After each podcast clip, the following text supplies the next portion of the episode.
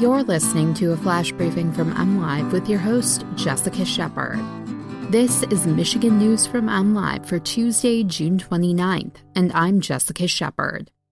President Joe Biden is headed to Traverse City this weekend. The D N R has revealed the likely cause of a fire that burned nearly four hundred acres in northern Michigan and a look at the final numbers from Michigan's spring COVID nineteen surge. President Joe Biden is coming to Traverse City on Saturday, July third, the White House announced. The stop is part of Biden's America's Back Together tour, which celebrates the country's vaccination progress and encourages more people to get the shot.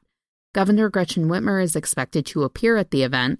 Further details about the trip won't be announced until later, the White House said. July third also marks the first day of the National Cherry Festival in Traverse City. Biden's goal was to get seventy percent of American adults partially vaccinated by July fourth. The U S could fall short, as only sixty-six percent of adults have gotten at least one shot so far, and only fifty-seven percent are fully vaccinated, according to the New York Times. The Traverse City area has some of the highest vaccination rates in Michigan.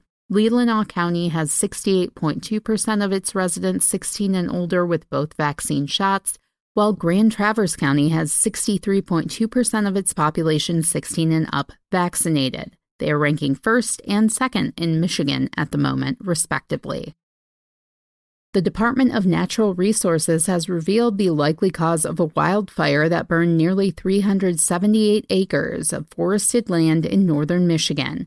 D N R Public Information Officer Carrie Weiber told Up North Live dot com that the Colfax Fire, which started in Wexford County on May twenty-fifth, was likely caused by equipment being dragged behind a vehicle on North thirty-one Road, producing a spark that ignited the fire. The D N R previously said the fire originated on a private Scotch Pine Plantation near Manton, and then spread to state forest lands, eventually ripping through aspen, red pine, and spruce trees before being mostly contained three days later.